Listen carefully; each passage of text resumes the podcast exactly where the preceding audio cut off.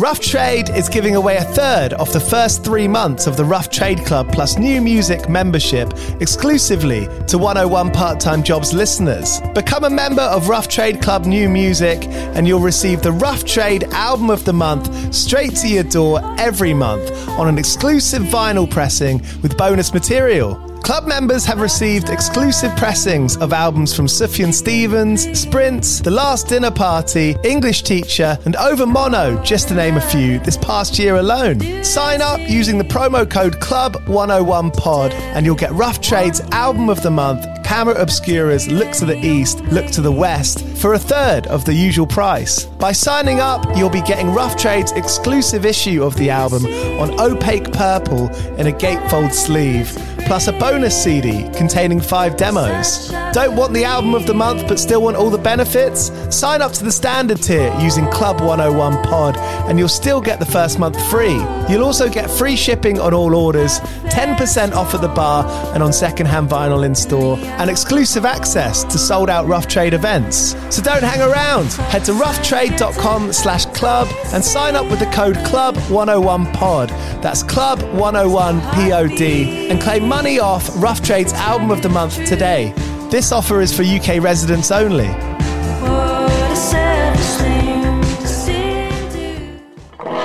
Do you play in bands? I did for the longest time. And I wish that I knew that DistroKid was a thing. I don't even think it existed back then.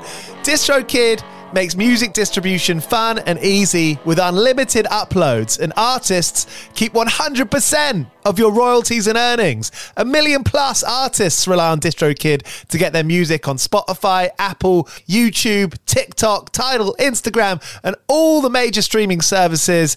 When you get DistroKid, you can see a DistroKid bank and withdraw your earnings. You get notified when you've earned royalties and you can withdraw via the app.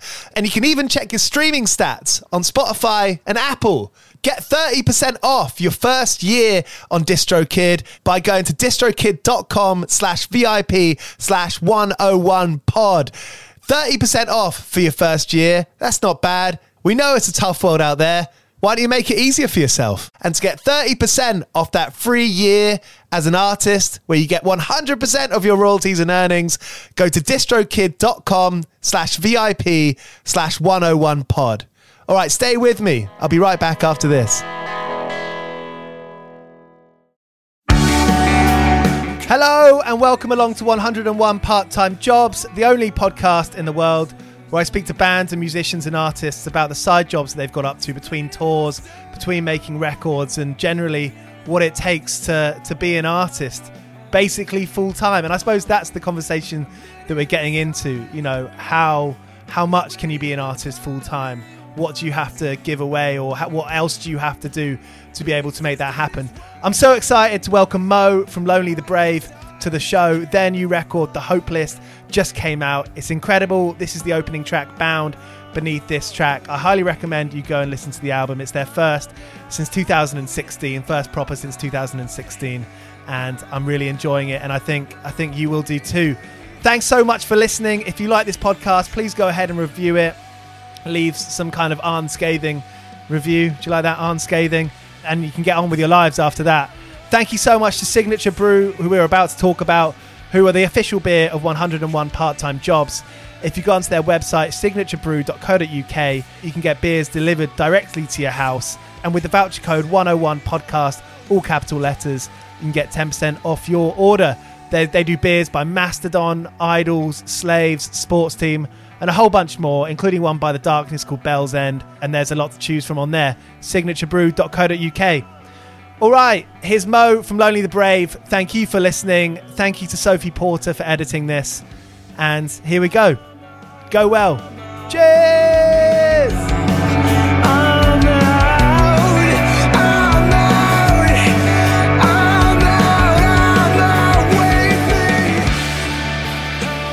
I know, I know the band. I've been following you for for years and years. Have you really? And- yeah, of course, of course. I think the first time I saw you play, well, I, I know of you through Sam's signature brew. Oh yeah, Um, he he got me onto you guys Yeah. maybe 2011. I still had no beer. Um, yeah. There's one thing I Did you- really like. My wife will tell you that it's it's drinking.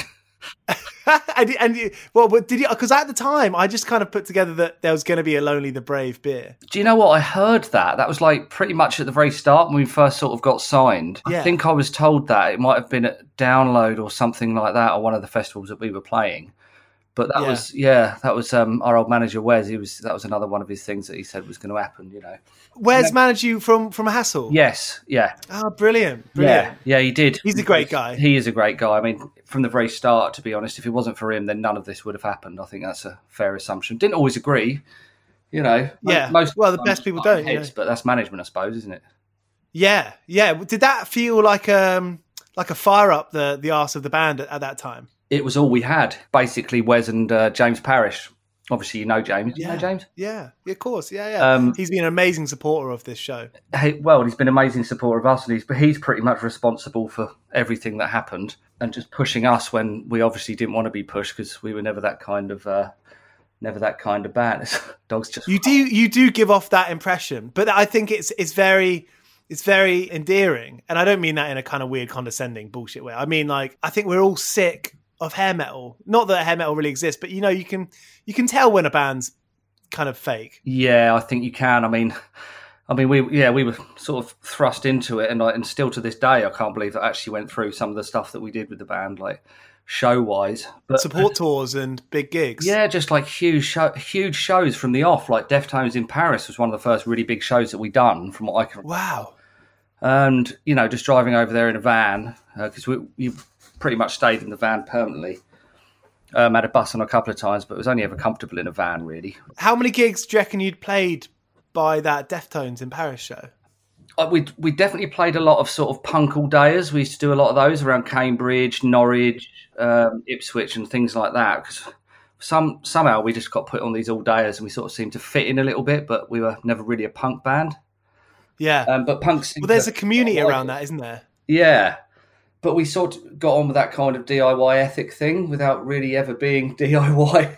It's, really bizarre. We just turn up and play for fifty quid, and then just leave as soon as we possibly could. You know, unless unless me and Dave wanted to start drinking, and then that would be that really. Had you at that point in the band? Had you been pre- rehearsing a lot? Had you been being quite organised about it? Um, we certainly rehearsed. I'm not sure what a lot is from other bands' perspectives, but we all we all had jobs from the you know from the very start when this was happening anyway. So we were doing sort of like a couple of nights after work in uh, dirty little industrial estates around the Cambridgeshire area. How old were you when it started? Sorry. When this band started, it was probably 14 years ago now. So I'd have been sort of like late 20s. Yeah. something like that. And then it, as it snowballed, I was getting older and older to the point of where you know I was still. I'm like I'm over forty now, and like we're still you know a- active, which I find amazing. Um, so it was actually quite old when it sort of all kicked off. That's what I was thinking. I mean, being late twenties, Yeah, you've already got a lot of responsibility there. You've probably got a healthy dose of cynicism in you. yeah. Well, I'd um, you know, I think uh, in life, I think I'd pretty much seen it all, and was uh, on the on the way back down from it. To be honest, when this all this was kicking off, especially when it was snowballing towards you know when we were in our thirties, up to mid thirties and stuff, was when it was actually you know when we were signed to Columbia and things. I mean, I can remember being told to. Like whatever happens, just lie about your age if, if you're asked when we're having meetings with Columbia and stuff. Um, which is You joking? no, no, which is you know, if you're if you're younger, I can I can see how you'd be like, yeah, yeah, yeah, no problems, but never felt comfortable with it. But nobody actually asked, which was good because uh, I'd have said, uh, uh, you know, uh, uh, early thirties, you know, late twenties, blah blah blah. When did, when Columbia happened, did you give up the? Did, were, you- were you working normal job as well? Yeah, we were working normal jobs all the way through the release of um, release of A Day's War on Hassle, and you know I've I've always had jobs that I can sort of dip in and out of, like whether it be in the building trade, like I was a landscaper for ten years, um, and then Great. obviously with this ambulance service, I can just do how many shifts I want or how or how little really. But when the Columbia thing happened, yeah, we um we pretty much all quit. Wow. So, I mean, yeah, thanks for bringing up the jobs you're doing now. Usually, I, I quite, I, I'm not very good at bringing it back, even though that's the kind of meaning of this podcast. But I mean, that's why we're speaking at 9:30 at night I know. because because of the because because of the ambulance driving job. So, how did you get into that, and how does it work now? A couple of friends of mine actually work for the um, for the ambulance service, and their dad runs a private firm. There's a, it's a pri- privatized. Well, there's so many, there's so many private ambulance firms in the country, and they have been for years and years because certain certain bits of like there's East of England, they've got their own sort of jurisdiction. They can't really go out of it, and to move patients. So then private firms get a lot of this work to move, say, say if you're going from Ipswich to I don't know Plymouth or something like that, you'll have to source in another another sort of um, a group of ambulances to actually move patients in that jurisdiction. And is that paid for by? That's all paid for by the NHS. Yeah, I see. I see. I mean, um, someone else said that. Oh, you know, they saw a, um, a sign written ambulance that didn't say NHS on it, and you know, it's as, as a sign of privatisation. And from from what I can gather, this has been going on for 20, 30 years. You know, you have to have these these specialist ambulances that move in between certain certain areas because a lot of the people that have the contracts at certain hospitals can't go out of a jurisdiction. That's why it gets handed over to another firm. Okay, I understand. That make that makes sense. Why, why do they have those jurisdictions? I don't know. Just red tape and just absolute paperwork bollocks and all of that kind of stuff. you know, um, I don't know, but it keeps me in work, so I've never really questioned yeah. it. Brilliant, and and and you started doing it because you, you, a friend of a friend or a friend was doing it. Yeah, I mean, I was I was sort of nipping in back in in and out of landscaping and uh, in the building trade, which I've always loved. To be fair, I do kind of miss landscaping because when I was doing that, I was sort of I was rake thin, and uh, you know now now that I sit in an ambulance, I've certainly put some weight on and stuff, but miss being outside. Um, yeah, the outside thing is is a thing, isn't it? Yeah, it's just I've always been one of those people that just wants to be outside all of the time. Ever since I was young, I was like skateboarding and just anything outside and just away from the house. And like my wife will tell you now as well that I just literally cannot stay in. So I find it really difficult. Have you been driving this whole lockdown time? Yeah, we yeah. Luckily enough, I worked the whole thing and haven't stopped yet. Actually, currently we're on five days straight of twelve hour days at the minute. Wow, twelve hour days. Yeah, it's eight eight till eight. I'm sort of doing at the moment, give or take a few hours here and there. Um, That's intense. Yeah.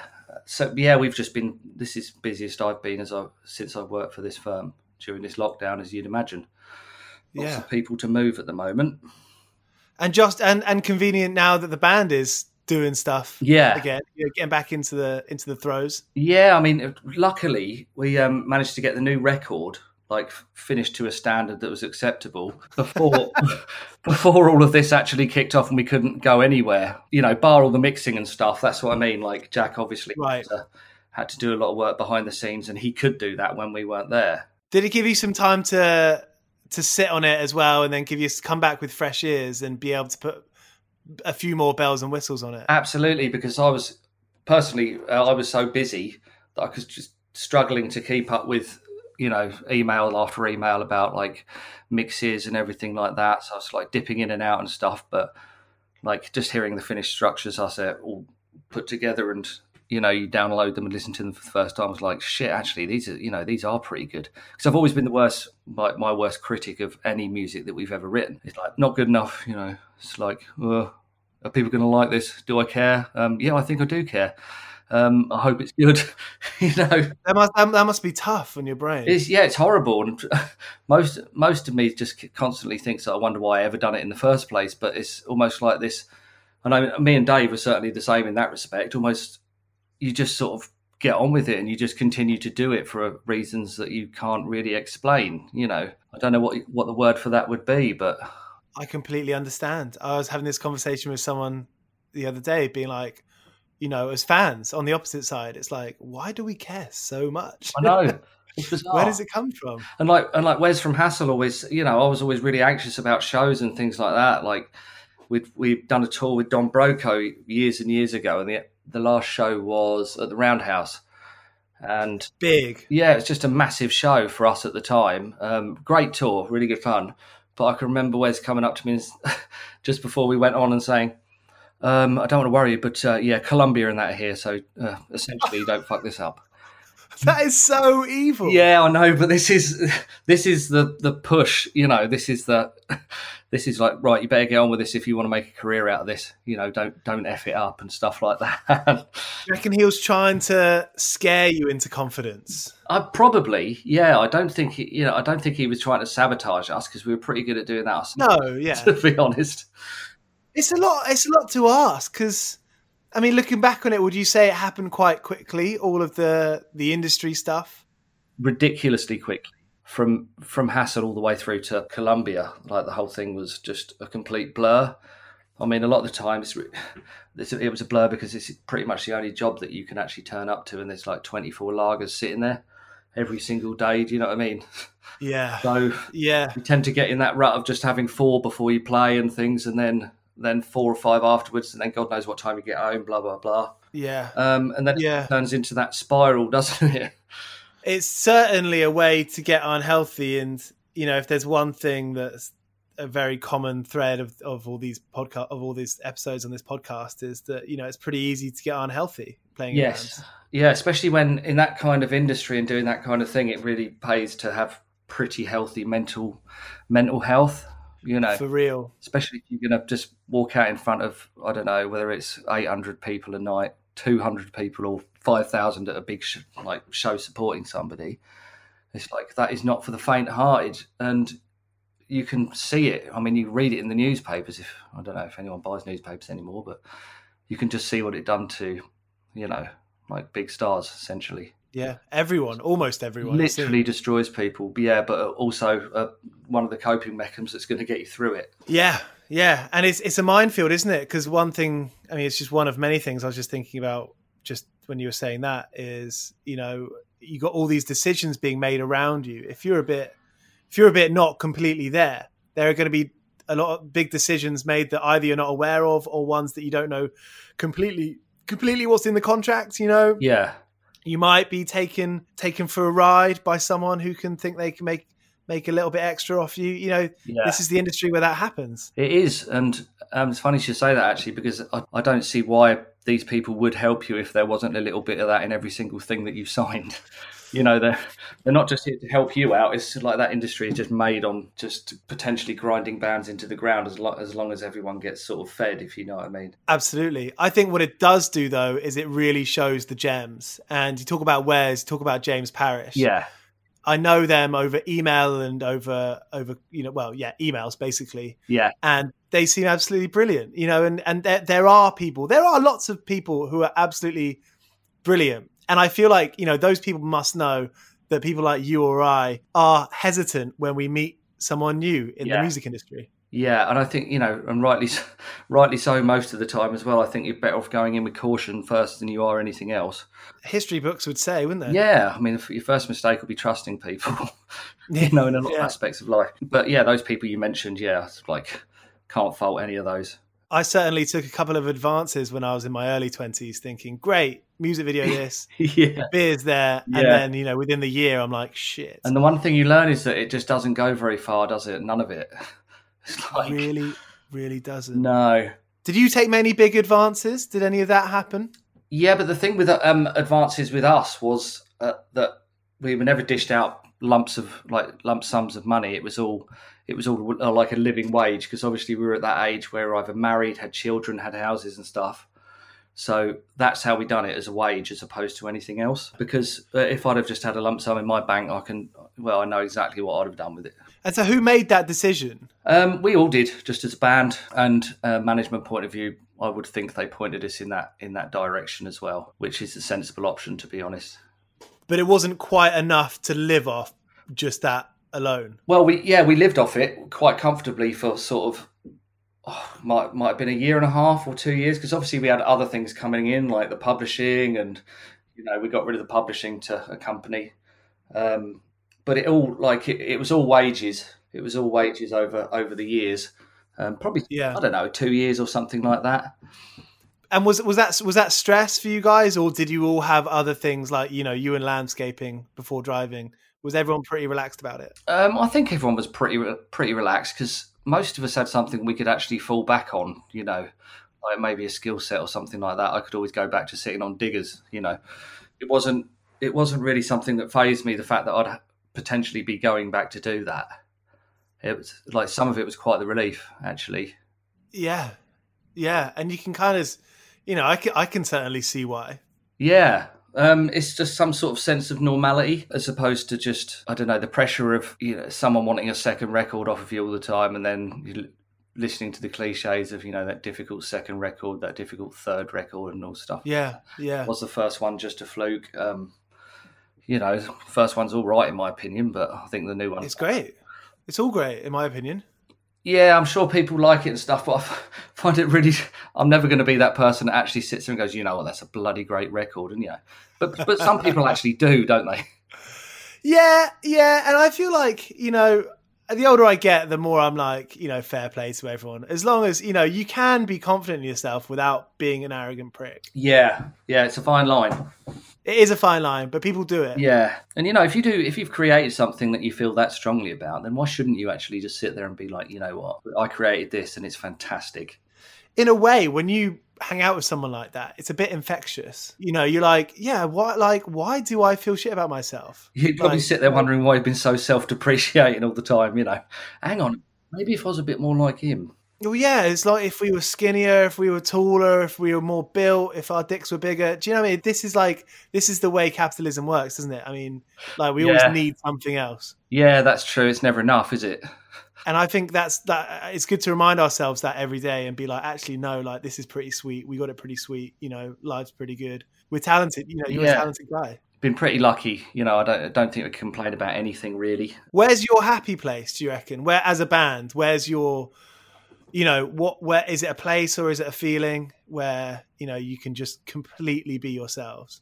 It's probably the last two songs of set. I would, which, which is what I always really enjoyed when we were touring because it was always like the. I knew that I'd got through another one without something like terrible going wrong, which was never going to happen anyway. But you know, if you're built like that, that's your mindset. Yeah, um, and then just just knowing that you're actually really enjoying it which to be fair you know it's quite difficult to do a lot of the time. Um, coming from the place that we were and the kind of music that we played it wasn't necessarily happy music from you know from my perspective. I think being a drummer as well is quite hard. yeah. I've never been a drummer. i mean but- it's exhausting. I never wanted to be a drummer to be honest with you. Um, i was just sort of roped into it at school. That's initially how i started playing because no one else would do it. Yeah, um, and I'm, I'm, I'm like a much better guitarist than I am drummer. Um, really. And I ha- I haven't picked up a set of drumsticks since like recording, which Wow. was God knows how long ago because I just can't do it in the neighbourhood that I live in. It's li- literally the quietest little Tory stronghold in all of Cambridgeshire, Oh and I'm hell! sort of hiding out with a vote Labour stick. What town? Just outside of St Ives in Cambridgeshire. It's just a little village, sort of uh, stuck on a hill. It's, I mean, it's really beautiful and stuff, but um, these aren't my people, if you know it. Yeah. I mean, there's Yeah. a lot of money here for a start, and it's uh, it's not in this house. Every time there's an election, you realise how conservative Yeah, it is, how much racism there is. I mean, it's almost insulting when someone says, "I can't believe there's so much racism in this country." Of course there is. well, it's built on it. So, Yeah, for a start, um, I um, yeah, I've, I don't know. I try not to say much about it anymore, um, especially around where I live because it's it's it's so, such a stronghold around here. But I, you know, I know I could never vote for them personally, but at the same time, people do, and like droves of people vote for them. Um, yeah, but that's a democracy, isn't it? And then I start to think, well, you know, who who am I to tell other people who to vote for?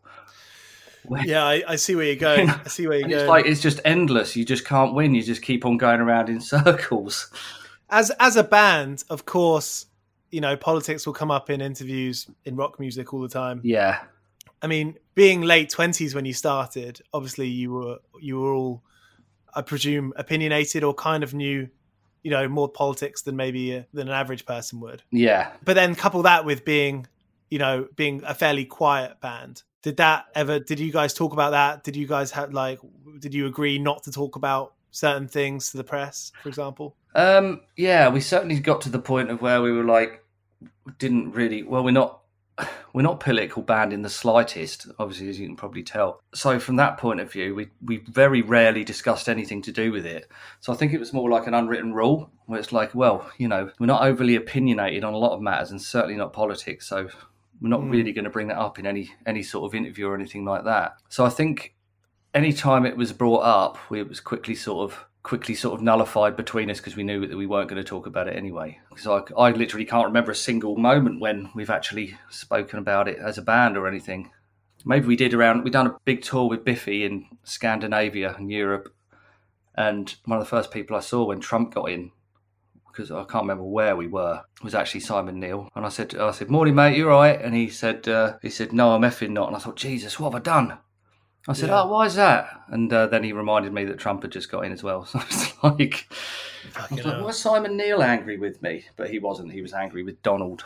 I mean, politics is just one of those things. I mean, it permeates our lives, doesn't it? And Yeah, you know, uh, uh, and when do you say you know the unspoken rule? I think there are loads of bands where there there is that unspoken rule about loads of different topics, yeah, and I think you know, I think communication is just one of the most important things. yeah. I mean, there's, there's so many political bands out there and stuff, and they seem really good at being political. You know, in in in my opinion, some of them sort of focus on the politics more than they do the actual music because it Yeah, yeah, doesn't help yeah, me, but you know, yeah. I'm sure people love it and stuff. But I don't know. It's, it's certainly never been a catalyst for our music. Did that ever change? Did that change with with the with the sort of the new singer and and the the shift and you know Well, everything like that? yeah, I think Jack's definitely got his definitely got his opinions and stuff, and um, I'm I'm sure you'll I'm sure you'll um, like get to the bottom of a few of them like during the the press that he's doing because obviously we're all doing quite a lot of press at the moment. But you know, he's a young he's a young passionate man. Is you know he's got he's got opinions on everything, like certainly from cancel culture and that kind of thing, Yeah, which is like really strong at the moment, and you know yeah. just have to be careful what you say about it at all. Like I'm, I'm almost a little bit sort of. No, I understand. what I'm going to say about it, but um, because it doesn't you know you have to be really careful what you say, otherwise people will literally just jump down your throat no matter what your views are. You know, Mm. even if you all of your te- intentions aren't good. You know, which you know, sorry, are good. Yeah, no, I understand. Yeah, has, has that got anything to do with the Hope list? Yeah, I mean, I've I've been for all the all the lyrics. it- I've got all the lyrics on a piece of paper and stuff. Obviously, haven't hasn't actually been printed up yet, but I've got the uh, um, uh, the advanced white label. They all came through to us, so I've just been like hammering the vinyl on that, and I'm just so proud of what he's done with it because like the vocals on it are amazing, and like obviously most of the vocals were done when we weren't actually there because we couldn't get there because of lockdown, and then like a song would just turn up and he'd, he'd be like, "Hey guys, what do you think to this song?" And uh, you're hearing the song for the first time with the new vocals on, and it's like absolutely killed it. Um, Amazing. ridiculous, Amazing. him, really. Because I, I wouldn't, I wouldn't wanted to step into shoes like that. You know, just He's go, got "Oh pipes, doesn't he?" This band now. Yeah. Say what Are you sing? Do you say? I wouldn't have wanted to sort of step into a band and been like, "Hi, I'm the singer now." It's like, Oh right, sorry. I thought that you said that you sang quite a lot on this record. Oh God, no, no. I done, I done that a little bit through the other records, but that's about it from me. So about a minute and a half in total. One for the CV. that yeah, uh, stepping into those shoes. I mean that that's terrifying prospect, isn't it? Yeah, I mean, I, I can't understand for the life of me why anyone would want to do it. You know, not just in this band, but when when singers leave and um, get replaced by other people. I mean, it must be the hardest thing you can do. You can get away with it with any other instrument, in my opinion. Nobody cares who's playing the drums. You know, at least not me. They've still got to be good. Yeah, they've still got to be good, or you know, or drum machine, I guess. Uh, oh, life would be so much easier. When Jack joined, did he have like a you know stability in his life with you know having you know knowing what he was doing? Yes, um, he's he's got such a lovely family. Of like took us in, looked after us so well when we went up there because we we're up there quite a lot recording, obviously, and it was just quite refreshing to see actually, uh, like a really close knit family Great. who all really care for each other, and maybe that's maybe that's something that's lacking around the area that I live in, um, but seems to be alive and well up up north. Um, yeah, it's quite quite admirable actually. Jack and his family are, um, from my point of view, certainly how I grew up. Yeah, he should be proud of his his family, and his family are definitely going to be proud of him. When did he join then? Really? It's definitely over two years ago. Wow. Yeah, it's flown by. It's been.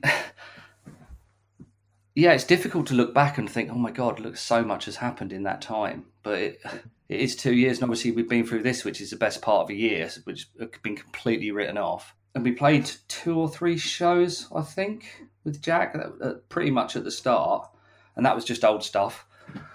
um, just to sort of get in the swing of it and do some shows and get out on the road, really. And then, well, when we actually went in to do the record, it was quite sporadic for us because, you know, it's about two and a half hour drive to get up there. Everybody's working, so just trying to make it work.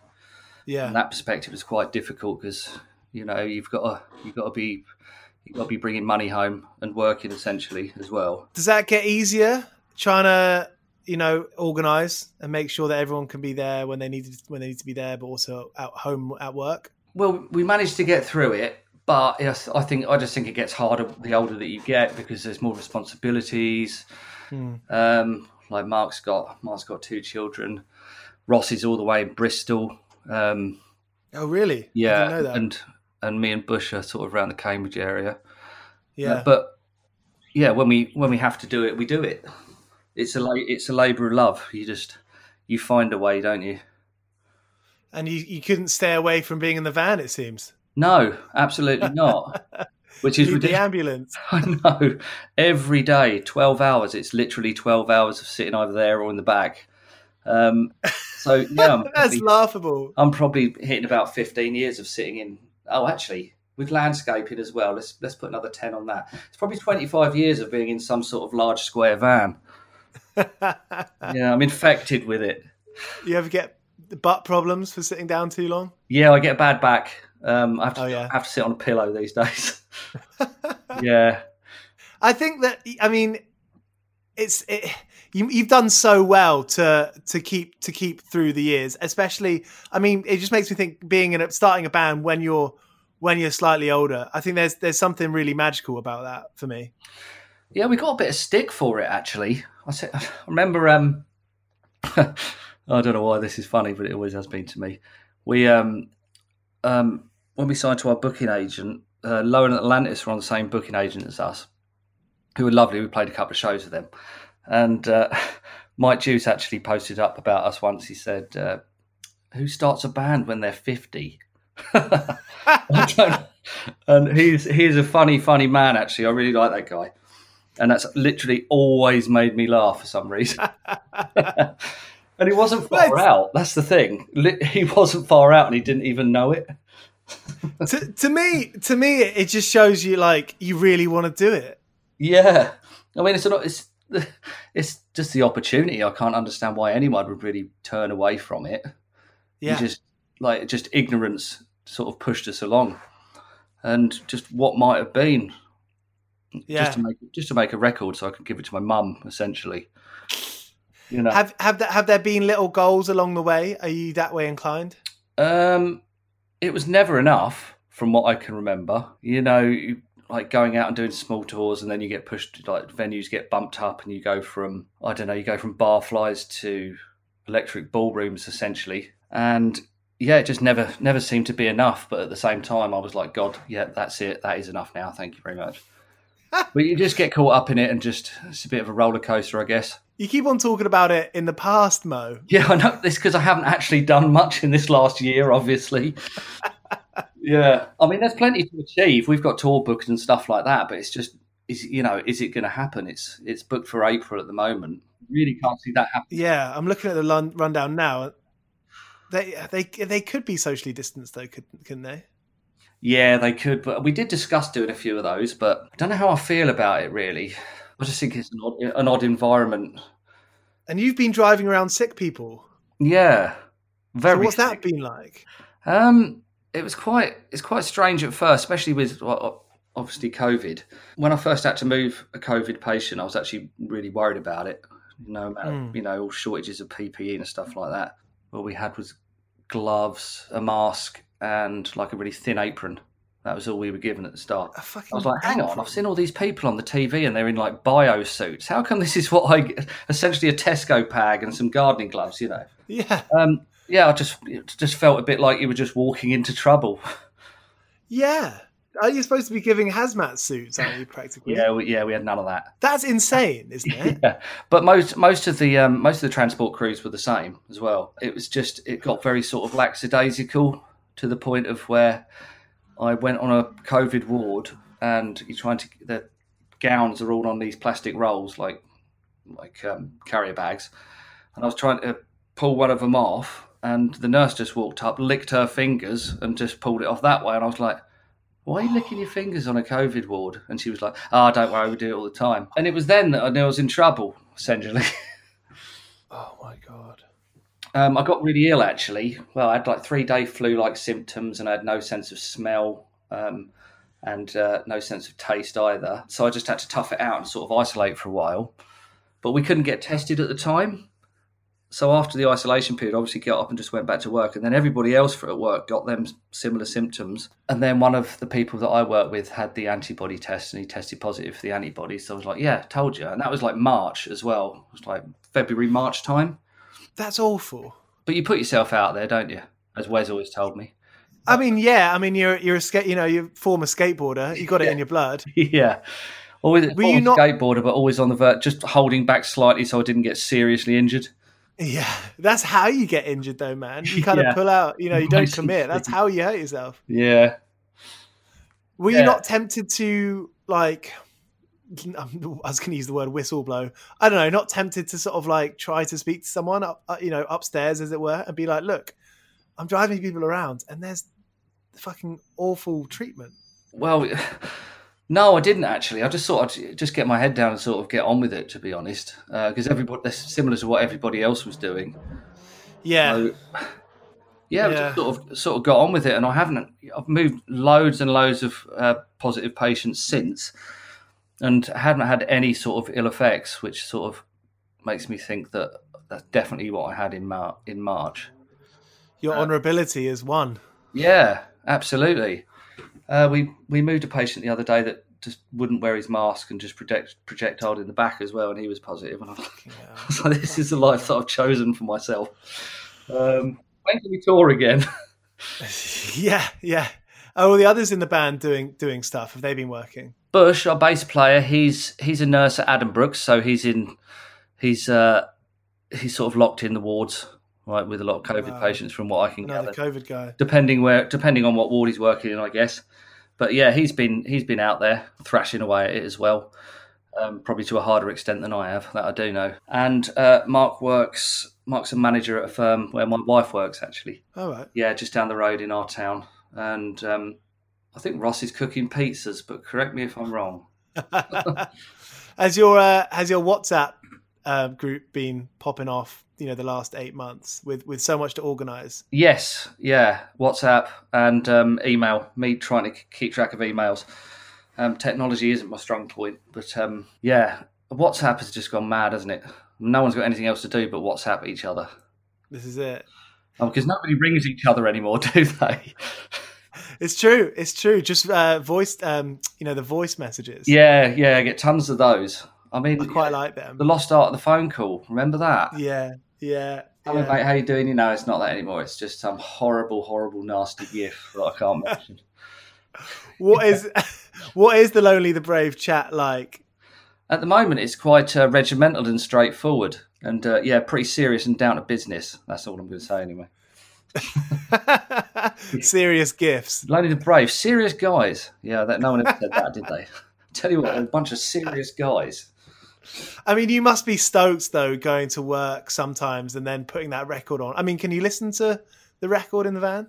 Um, no, because um, I just don't. I, at the moment, I definitely wouldn't play it to anybody in case you know.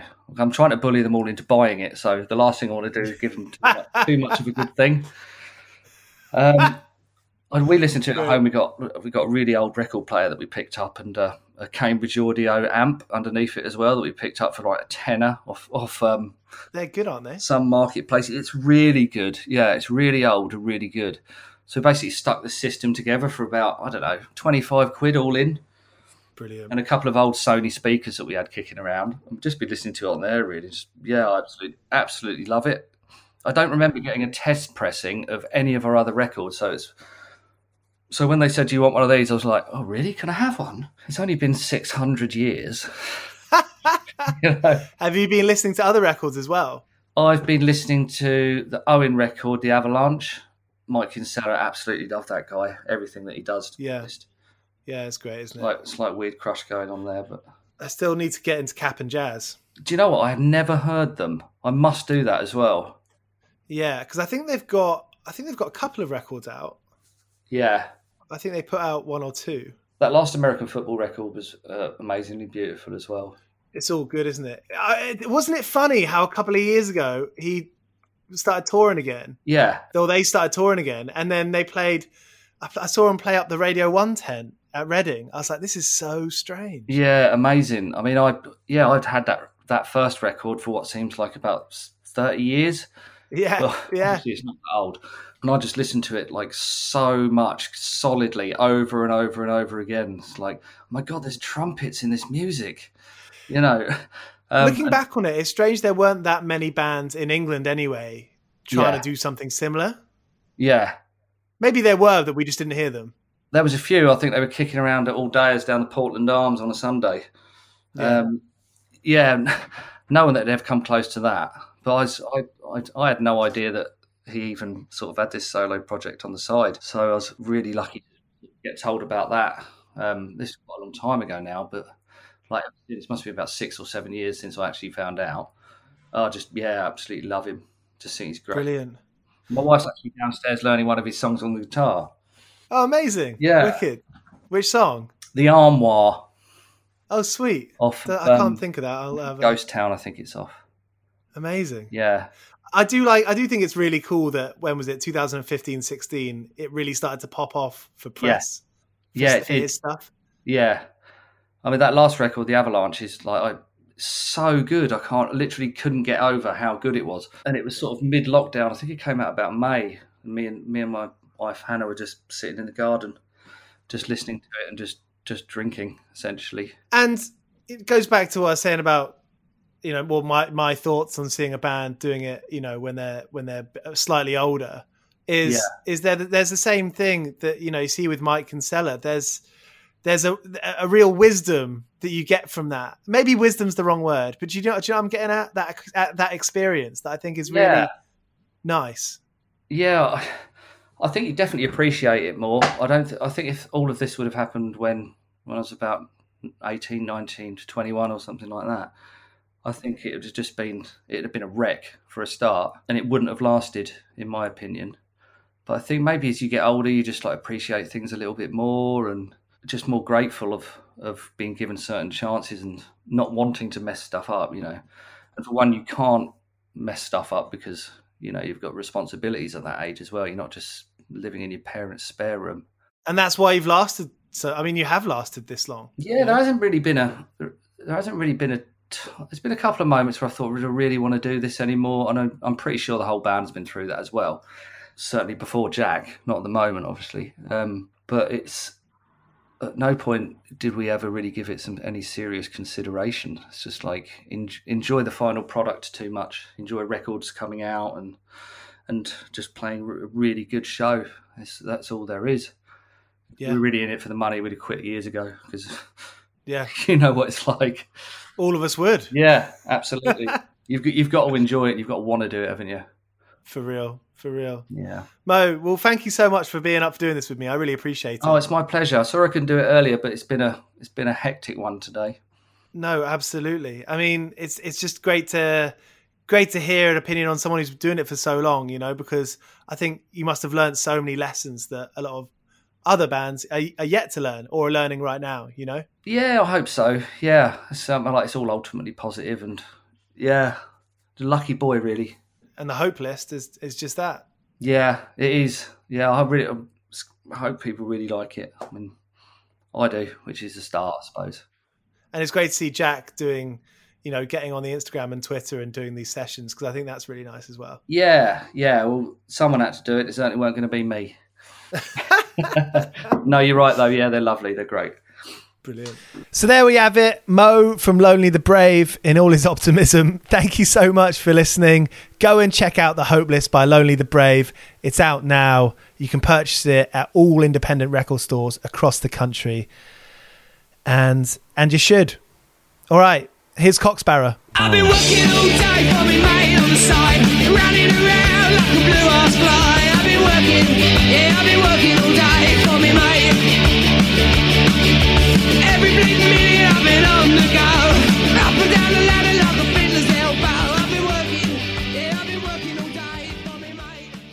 This is a Mighty Moon Media podcast.